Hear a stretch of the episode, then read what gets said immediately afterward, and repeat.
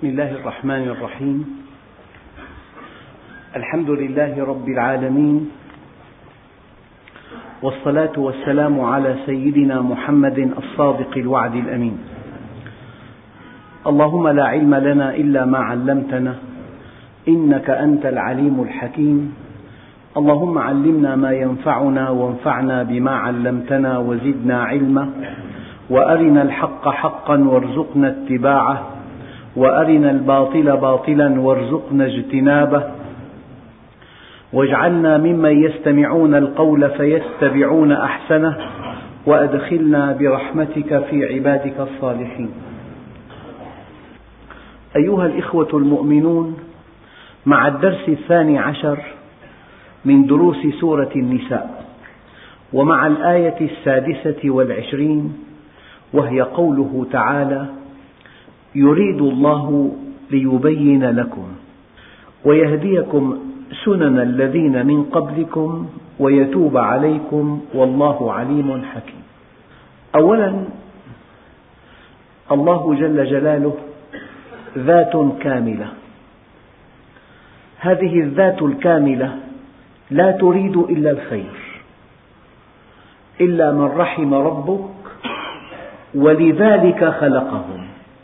خلقهم ليرحمهم خلقهم ليسعدهم. هذا أصل في الخلق. كما أن المركبة صنعت لتسير لكن لا بد لها من مكبح.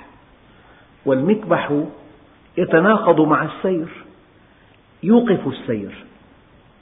لكن حاجة المركبة إلى المكبح حاجة أساسية ومصيرية لأن المكبح يضمن سلامتها. كذلك المصائب في الدنيا أساسها ضمان سلامة الإنسان. لأن الله عز وجل يقول ولنذيقنهم من العذاب الأدنى دون العذاب الأكبر لعلهم يرجعون.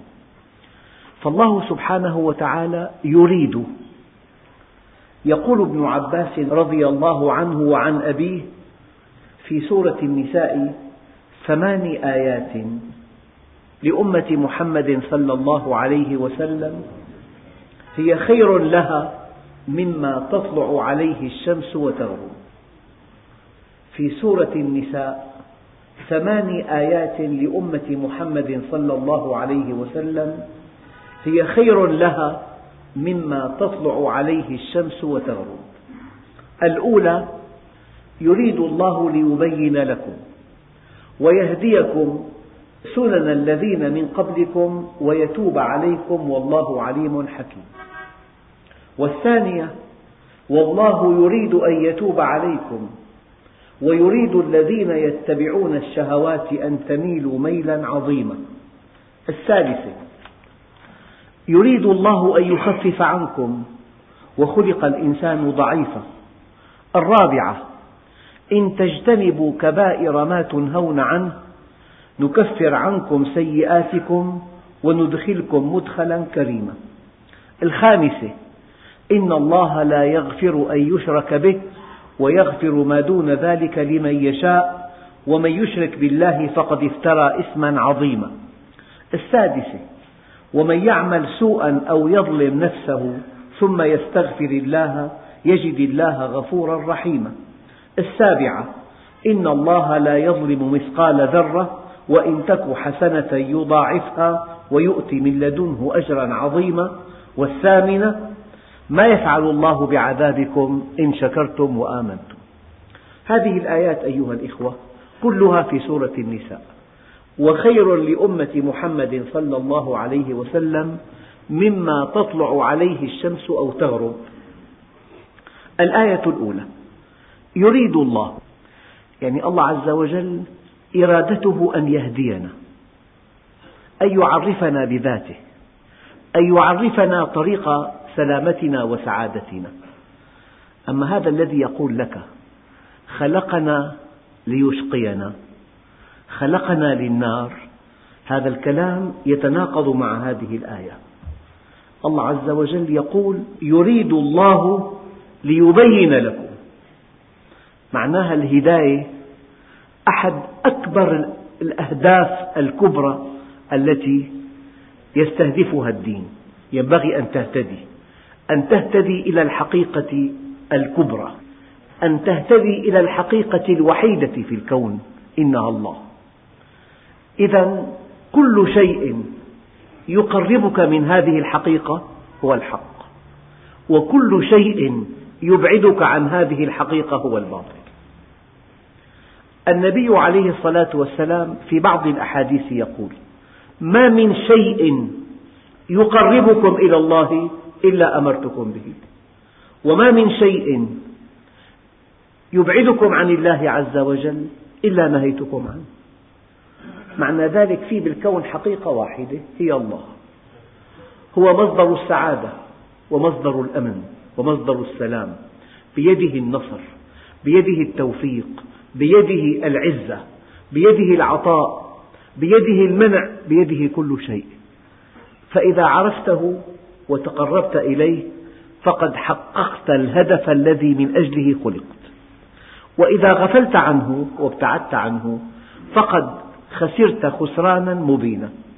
بل إن البشر لا يزيدون عن رجلين رجل عرف الله وعرف منهجه واستقام على أمر ربه وأحسن إلى خلقه فسعد في الدنيا والآخرة ورجل غفل عن الله وتفلت من منهجه وأساء إلى خلقه فشقي في الدنيا والآخرة. إذا يريد الله أن يهدينا. لذلك هناك كلمات يرددها بعضهم. يعني لك سبحان الله الله ضال ضال هذا كلام كفر. الله عز وجل أراد أن يهدينا جميعا. أراد أن يعرفنا جميعا. لكن الإنسان مخير. الإنسان قد يرفض أن يتعرف إلى الله. الإنسان مخير بالمناسبة. ومعنى مخير يعني يريد أن يفعل ما يختار. إذا أحيانا يسمح الله لمعصية لكنه لم يأمر بها ولم يرضى بها. لم يأمر ولم يرضى لكنه أراد. معنى أراد أي سمح؟ يعني أنت أعطيت إنسان حرية الاختيار وأردت أن تمتحنه. فإذا منعته من فعل اختياره فقد ألغيت اختياره. ولو شئنا لآتينا كل نفس هداها يعني لو شئنا أن نلغي اختياركم لو شئنا أن نلغي هويتكم لو شئنا أن نلغي الأمانة والتكليف لو شئنا أن نلغي اختياركم وأجبرناكم على شيء ما أجبرناكم إلا على الهدى. ولو شئنا لآتينا كل نفس هداها. لكن حقيقة الإنسان أنه مخير. من شاء فليؤمن ومن شاء فليكفر. إنا هديناه السبيل إما شاكرا وإما كفورا. وقال الذين أشركوا لو شاء الله ما أشركنا ولا آباؤنا ولا حرمنا من شيء. كذلك كذب الذين من قبلهم حتى ذاقوا بأسنا. قل هل عندكم من علم فتخرجوه لنا؟ آيات كثيرة تؤكد بشكل قطعي أن الإنسان مخير. فما علاقة إرادة الله باختيار الإنسان؟ إرادة الله مع اختيار الإنسان أن يسمح له أن يفعل ما يريد.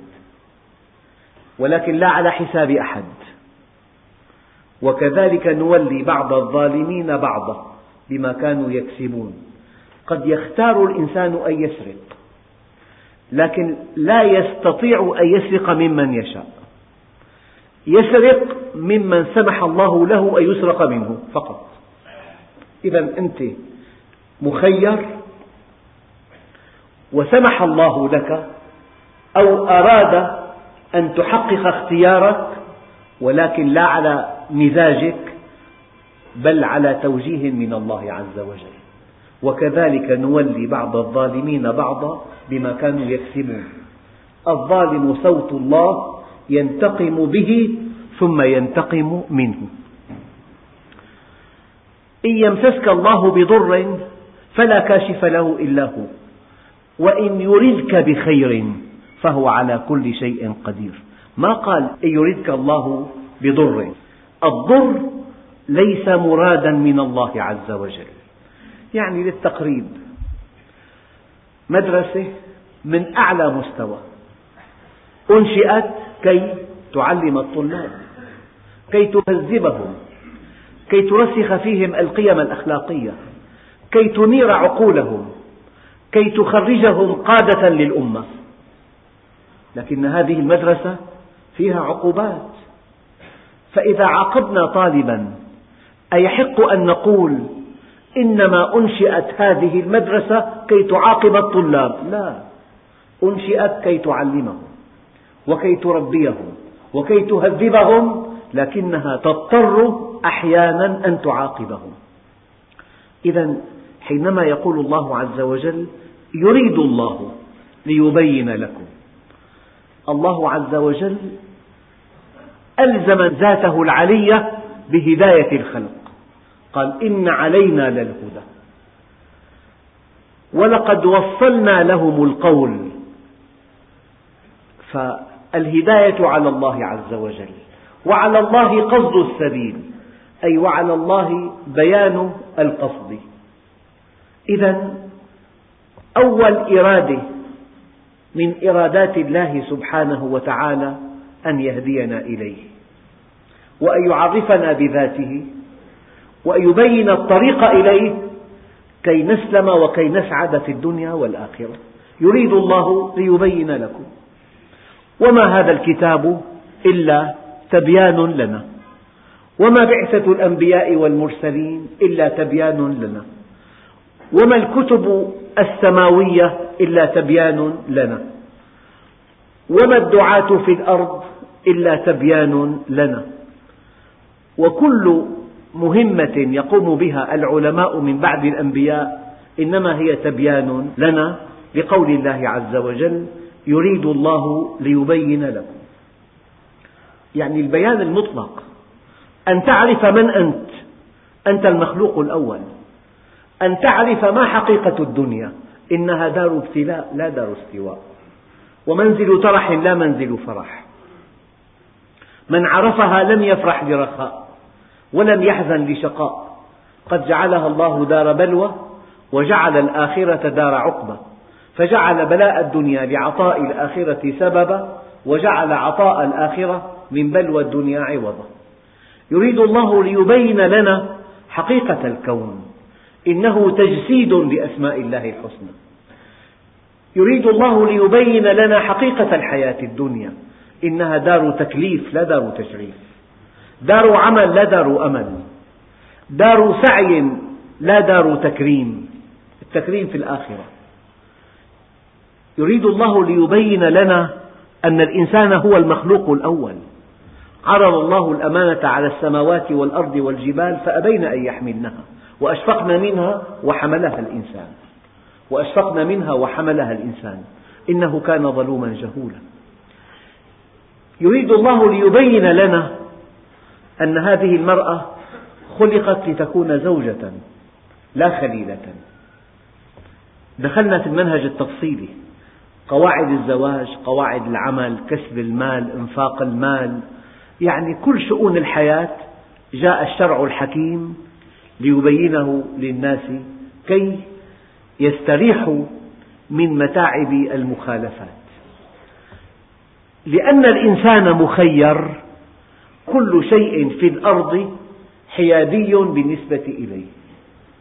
الشهوة حيادية إما أن تكون سلما نرقى به أو دركات نهوي بها. كل الحظوظ التي يؤتيها الله الإنسان يمكن أن تستخدم في الخير كما يمكن أن تستخدم في الشر لأنه مخير. إذا معنى يريد الله أي هداية الخلق أحد أكبر إرادات الله عز وجل. هدايتنا. فأنت حينما تبحث عن الحق تحقق إرادة الله عز وجل. هذا الذي يريد. أما إن غفلت عن الحق فإنك لا تحقق ما يريده الله لك. يريد الله لك أن تهتدي. يريد الله لك أن تسلم. يريد الله لك أن تسعد.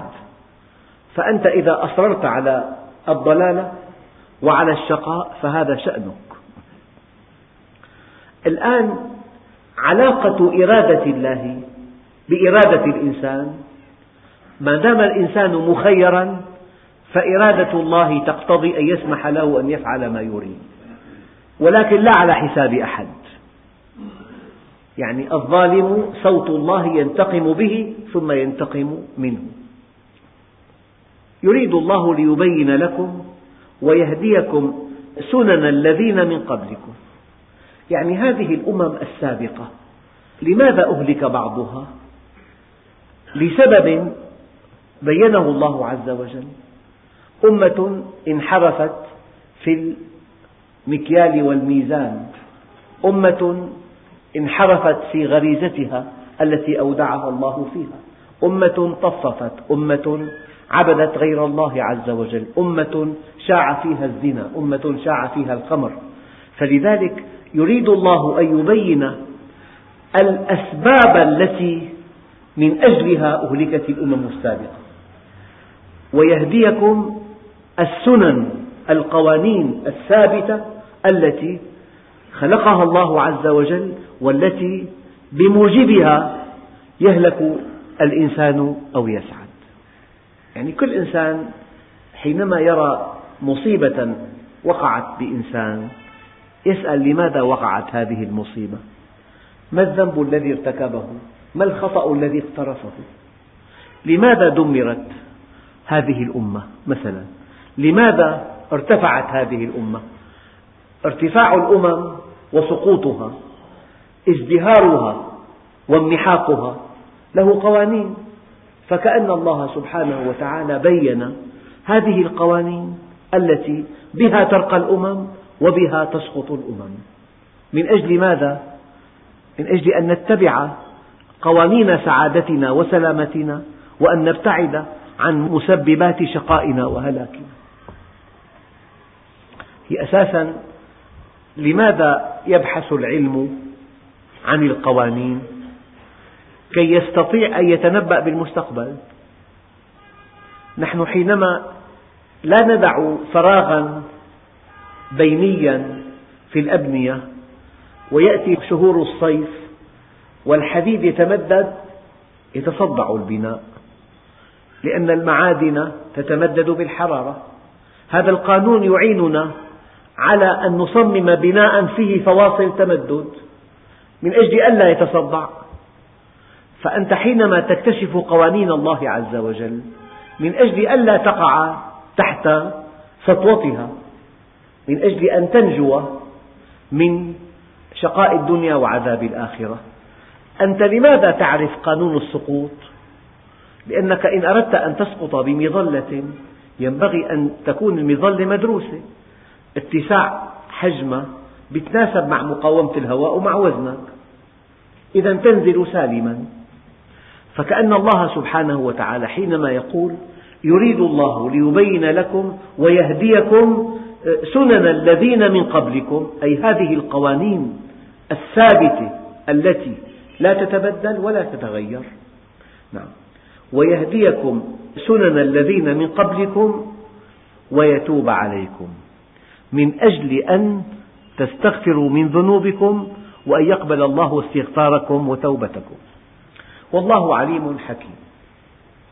إذا أحد الأهداف الكبرى من بعثة الأنبياء ومن إرسال الرسل ومن إنزال الكتب أن يبين لنا الله عز وجل أن هؤلاء القوم أهلكوا بذنب كذا وهؤلاء القوم أهلكوا بذنب كذا. فأما ثمود فأهلكوا بالطاغية. وأما عاد فأهلكوا بريح صرصر عاتية سخرها عليهم سبع ليال وثمانية أيام حسوما فترى القوم فيها صرعى كأنهم أعجاز نخل خاوية. هؤلاء طغوا في البلاد فأكثروا فيها الفساد فصب عليهم ربك سوط عذاب إن ربك لبالمرصاد. وأما ثمود فهديناهم فاستحبوا العمى على الهدى. إذا القوانين التي يبينها الله لنا جل جلاله في هلاك الأمم وفي رقي الأمم من أجل أن ننتفع بهذه القوانين فنسعد ونسلم في دنيانا وأخرانا. والله عليم حكيم. طب ألا يعلم من خلق؟ العلم المطلق هو للخالق. يا أيها الذين آمنوا اعبدوا ربكم الذي خلقكم. العلم المطلق للخالق. ثم يقول الله عز وجل والله يريد أن يتوب عليكم.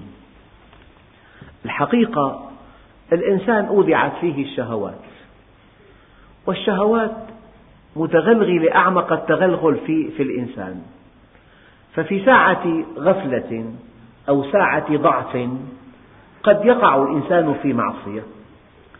لو أن الله سبحانه وتعالى لم يشرع التوبة إطلاقا ما الذي يحصل؟ بعد أي ذنب يرتكبه الإنسان ييأس من رحمة الله. فيرتكب ذنبا وذنبا وذنوبا إلى أن يستحق الهلاك في الدنيا والآخرة. لكن شاءت حكمة الله نظرا لضعف الإنسان أمام شهوته أن الله سبحانه وتعالى فتح له باب التوبة. وأراد له أن يتوب. التوبة فيها أشياء ثلاثة. فيها تشريع للتوبة. تشريع للتوبة. وفيها توبة العبد وفيها قبول التوبة. فتوبة تأتي قبل توبة العبد وهي تشريع التوبة. وتوبة العبد وقبول التوبة أو عدم قبولها. لكن التوبة رحمة من الله. لو جئتني بملء السماوات والأرض خطايا غفرتها لك ولا أبالي. والله يريد أن يتوب عليكم. إن الله يحب التوابين ويحب المتطهرين. يحبهم. معنى ذلك أنك حينما تتوب إلى الله الله يفرح بتوبتك. تفرح الله عز وجل بفرح يليق بجلاله وكماله. لله أفرح بتوبة عبده من الضال الواجد والعقيم الوالد والظمآن الوارد. لماذا يفرح الله بتوبتك؟ لأنه خلقك ليسعدك. لأنه خلقك ليسعدك. لذلك يفرح بتوبتك. فالإرادة الثانية أولا أراد أن يبين لنا. فإذا بين لنا وفي ساعة ضعف أو غفلة وقعنا في معصية. الإرادة الثانية والله يريد أن يتوب عليكم. فلذلك لو لم يكن هناك توبة لارتكب الإنسان مليون ذنب. لكن لأن هناك توبة من أول ذنب يتوب منه وانتهى الأمر. والله يريد أن يتوب عليكم. هذه الآية أيها الإخوة دقيقة جدا. الله عز وجل الإله العظيم والرب الحكيم يبين لنا لماذا خلقنا. وهذا بيان مهم جدا. كل ما يقوله عامة الناس كلام باطل. يريد أن يبين لنا. يريد أن يهدينا. يعني كلمات يقولها أناس كثيرون تتناقض مع القرآن الكريم. الآن إذا وقعنا في خطأ الله جل جلاله يريد أن يتوب علينا. بل إن بعضهم يقول ما فتح الله لنا باب التوبة إلا ليتوب علينا؟ وما فتح الله لنا باب الاستغفار إلا ليغفر لنا؟ وما فتح الله لنا باب الدعاء إلا ليجيبنا؟ أمرنا أن ندعوه ليجيبنا. وأمرنا أن نستغفره ليغفر لنا وأمرنا أن نتوب إليه ليتوب علينا. لأن الله سبحانه وتعالى يريد أن يتوب علينا شرع لنا التوبة. قل يا عبادي الذين أسرفوا على أنفسهم لا تقنطوا من رحمة الله. إن الله يغفر الذنوب جميعا. رحمتي وسعت كل شيء وأنت شيء. فأغلب الظن أن رحمة الله عز وجل تسع كل الذنوب والآثام. لذلك إنه لا ييأس من روح الله إلا القوم الكافرون. الكافر يائس والكافر قانط والله يريد أن يتوب عليكم ويريد الذين يتبعون الشهوات أن تميلوا ميلا عظيما. طبعا أهل الأهواء والشهوات يحبونك أن تنجر إليهم وأن تسقط في وحولهم وأن ترتكب الآثام الذين هم وقعوا فيها ليستأنسوا بك. فدائما ولا تطع من أغفلنا قلبه عن ذكرنا واتبع هواه وكان أمره فرطا اتبع من؟ واتبع سبيل من أناب إلي رجلان رجل يتبع سبيل الله واتبع سبيل من أناب إلي رجل يتبع هواه هذا لا تصغي إليه لا تستشره لا تهتدي برأيه لا تلقي له بالا لا تعبأ به ولا تطع من أغفلنا قلبه عن ذكرنا. أما معنى أغفلنا قلبه عن ذكرنا؟ إياكم أن تفهموا أغفلنا قلبه عن ذكرنا أي أن الله سبحانه وتعالى خلق في قلبه الغفلة. لا. وجده غافلا. هكذا اللغة العربية. والقرآن الكريم نزل بلسان عربي مبين. نزل بلسان عربي مبين. عاشرت القوم فما أبخلتهم. أي ما وجدتهم بخلاء. عاشرت القوم فما أجبنتهم. أي ما وجدتهم جبناء فوزن أفعل أي وجد. لا بمعنى أنه خلق فيهم الغفلة. ولا تطع من أغفلنا قلبه. من وجدنا قلبه غافلا عن ذكرنا. لأنه غفل عن ذكر الله عز وجل. اتبع هواه. أرأيت الذي يكذب بالدين؟ فذلك الذي يدع اليتيم. فإن لم يستجيبوا لك فاعلم أنما يتبعون أهواءهم. طريقان لا ثالث لهما. إن لم تكن على طريق الحق فأنت على طريق الباطل. فإن لم يستجيبوا لك فاعلم أنما يتبعون أهواءهم. يعني طريقان لا ثالث لهما. طريق الحق أو طريق الهوى. طريق الجنة أو طريق النار. طريق الخير أو طريق الشر. طريق الدنيا أو طريق الآخرة. والله يريد أن يتوب عليكم ويريد الذين يتبعون الشهوات أن تميلوا أي أن تنحرفوا ميلا عظيما أن تميلوا ميلا عظيما. وكلما أمعن الإنسان في المعصية فرح أهل الباطل. قد يعطونه شهادة حينما يرتكب المعاصي كلها. فلذلك لا تصحب من لا ينهض بك إلى الله حاله ويدلك على الله مقاله. لا تصحب إلا مؤمنا ولا يأكل طعامك إلا تقي لا تصاحب إلا مؤمنا ولا يأكل طعامك إلا تقي والآية الكريمة ينبغي أن نفهمها على نحو أو آخر.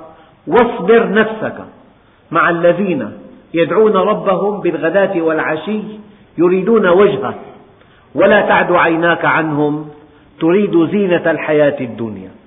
ولا تطع من أغفلنا قلبه عن ذكرنا واتبع هواه وكان أمره فرطا يريد الله أن يخفف عنكم وخلق الإنسان ضعيفا. يعني الإنسان فيه نقاط ضعف. هذه النقاط في أصل خلقه. أول نقطة خلق الإنسان ضعيفا. لماذا خلق ضعيفا؟ ليفتقر بضعفه إلى الله فيسعد بافتقاره. ولو خلق قويا لاستغنى بقوته فشقي باستغنائه. إذا الضعف لصالحه. مثل آخر. آلة غالية الثمن عظيمة النفع. لا بد من نقطة في مسار التيار ضعيفة جدا. هذه تسمى بالمصطلح الفيوز إذا جاء التيار عاليا لولا هذه القطعة الضعيفة لاحترقت الآلة وخسر الإنسان قيمته أما بهذه الوصلة الضعيفة جدا تسيخ هذه الوصلة فتبدل ونقي بهذا الآلة فالضعف الذي خلق في الإنسان ضعف لصالحه.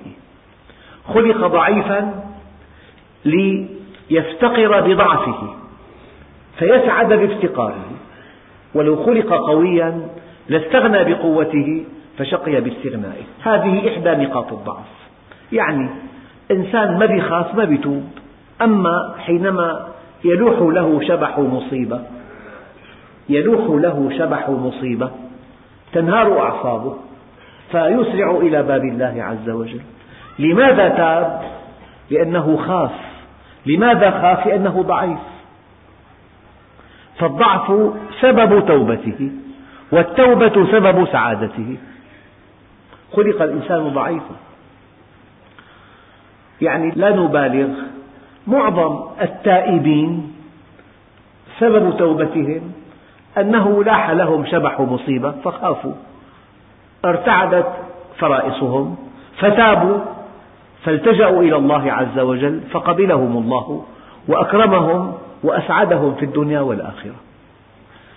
إذا خلق الإنسان ضعيفا ليفتقر بضعفه فيسعد بافتقاره. وأيضا خلق الإنسان هلوعا إن الإنسان خلق هلوعا من هو الهلوع؟ إذا مسه الشر جزوعا وإذا مسه الخير منوعا يحرص على ما بيديه. هذا هو المنوع. لا ينفق. فإذا أنفق عاكس فطرته. فإذا عاكس فطرته ارتقى إلى ربه. لو أن الدنيا ليست غالية على الإنسان لما ارتقى بإنفاقها. لو أن المال ليس أثيرا عند الإنسان لما ارتقى بإنفاقه. إن الإنسان خلق هلوعا. إذا مسه الشر جزوعا. يعني لا سمح الله ولا قدر. وقانا وإياكم جميعا لمرض عضال. إذا لاح شبح مرض عضال تنهار قوى الإنسان. ليس أمامه إلا الصلاة. والله أيها الإخوة عشرات بل مئات من الأناس الشاردين الشاردين حينما لاح لهم شبح مصيبة كبيرة التجأوا إلى الله عز وجل. الله عز وجل يداوي دواؤه مر أحيانا. فإذا الإنسان شارد وسائح ولاهي وغافل الله في عنده أدوية تدع الحليم حيران. فلذلك البطولة أن تأتيه طائعا. يعني بالتعبير الدارج يا بتجي ركض يا بيجيبك ركض إما أن تأتيه طائعا مختارا خائفا منيبا أو يحملك على أن تأتيه طائعا تائبا مختارا. يريد الله أن يخفف عنكم وخلق الإنسان ضعيفا. خلق ضعيفا وخلق هلوعا. إذا مسه الشر جزوعا. وإذا مسه الخير منوعا. إلا المصلي. حدثني أخ مضيف بطائرة. يعني دخلت في غيمة مكهربة فتلفت مقدمتها وكانت على وشك السقوط. وبينها وبين السقوط وموت جميع الركاب دقائق. لكن الله بحكمته ورحمته نجى ركاب هذه الطائرة. فهذا الأخ كان مضيفا في هذه الرحلة. قال لي المنظر لا يصدق. أناس يضربون وجوههم يمزقون ثيابهم يصرخون بويلهم لأن الموت صار محقق. فالطيار طلب من من المضيفين أن يهدئوا الركاب. فلا أحد ينتبه ولا أحد يسمع وهم في ضجيج وفي ذعر وفي هلع وفي خوف وفي شدة. أحد المضيفين رأى راكبا هادئا توسم فيه الخير فتوجه إليه كي يطلب منه أن يهدئ الركاب رآه مغمى عليه. هذا الوحيد. نعم. إن الإنسان خلق هلوعا. إذا مسه الشر جزوعا. وإذا مسه الخير منوعا إلا المصلي. بالهلع تتوب. وبالحرص على ما بيديك ترقى إذا أنفقته. المال محبب إنفاقه يحتاج إلى إرادة قوية. والإنسان يرقى بإنفاق المال. والوقت ثمين يرقى بإنفاق الوقت. والجاه غالي يرقى بإنفاق جاهه. إذا خلق هلوعا والهلع هو إذا مسه الشر جزوعا وإذا مسه الخير منوعا إلا المصلي. وخلق عجولا يريد الشيء أمامه على عجل. فالمؤمن ماذا فعل؟ أعرض عن العاجلة واختار الآجلة إذا اختار عكس فطرته. طبع الناس جميعا أن يختاروا العاجل. معظم الناس يعيشون وقتهم. في متعة راهنة يمارسها. في شهوة محرمة يقتنصها في مال محبب يأكله حراما. عاجل لأنه أمام إيديه. أما المؤمن رسم هدف بعيد جدا. هو يسعى لما بعد الموت. إذا لما اختار هدف بعيد يعني عاكس طبعه. فلما عاكس طبعه ارتقى إلى الله عز وجل. فالله عز وجل يقول يريد الله أن يخفف عنكم وخلق الإنسان ضعيفا. حينما بين لنا وحينما أراد لنا أن نتوب لأنه يعلم ضعفنا أمام الشهوات فحينما يضعف الإنسان أمام شهوته في له باب مفتوح باب التوبة. فكأن هذه التوبة تخفف عنه العبء. سبحان الله لما الإنسان يتوب إلى الله توبة نصوحة يشعر أن جبالا قد أزيحت عن كاهله التائب من الذنب كمن لا ذنب له. التائب من الذنب كمن لا ذنب له. حينما تتوب إلى الله عز وجل تشعر يقينا أن جبالا ضاغطة أزيحت عن كاهلك يريد الله أن يخفف عنكم وخلق الإنسان ضعيفا ثلاث إرادات إلهية عظمى. الإرادة الأولى يريد الله ليبين لكم. الإرادة الثانية يريد الله أن يتوب عليكم. الإرادة الثالثة يريد الله أن يخفف عنكم. يعني هذا الذي يفعل السيئات لا سمح الله ولا قدر. هذا الذي يقترف الآثام. أو هذا الذي يبني مجده على أنقاض الآخرين. يبني أمنه على خوف الآخرين. يبني حياته على موت الآخرين. يبني غناه على إفقار الآخرين. هذا حينما يعود إلى فطرته تعذبه فطرته عذابا لا يوصف. لذلك ورد في بعض الأحاديث في الجامع الصغير إن العار ليلزم المرء يوم القيامة حتى يقول يا رب لإرسالك بي إلى النار أهون علي مما ألقى. وإنه ليعلم ما فيها من شدة العذاب. فالله عز وجل حينما دعانا إلى معرفته وإلى طاعته وإلى التوبة أراد أن يخفف عنا. الإنسان أحيانا لو أن طفل مثلا مثل سرق قلما من صديقه ثم اشتكى صاحب القلم المفقود إلى المعلم والمعلم أغلق الباب وفتش الطلاب. فإذا خرج هذا القلم من جيب الطفل السارق تحمل من الخزي والعار ما لا يحتمل. فالله عز وجل يعلم ما سيكون. إن الذين كفروا ينادون لمقت الله أكبر من مقتكم أنفسكم إذ تدعون إلى الإيمان فتكفرون. الله عز وجل يقول إن الذين كفروا ينادون لمقت الله أكبر من مقتكم أنفسكم إذ تدعون إلى الإيمان فتكفرون. يعني إذا أب وجد ابنه لا يدرس ولا يداوم مع رفقاء السوء. الأب بخبرته العميقة هذا ابنه بالنهاية فقير. لا عمل ولا وظيفة ولا اختصاص ولا حرفة ولا زواج ولا بيت بالطريق ملحوش. الأب متى, متى يتألم؟ حينما يرى ابنه الصغير لا يدرس. أما الابن متى يتألم؟ حينما يكبر. فالذين كفروا ينادون لمقت الله أكبر من مقتكم أنفسكم. متى مقت الله؟ إذ تدعون إلى الإيمان فتكفرون.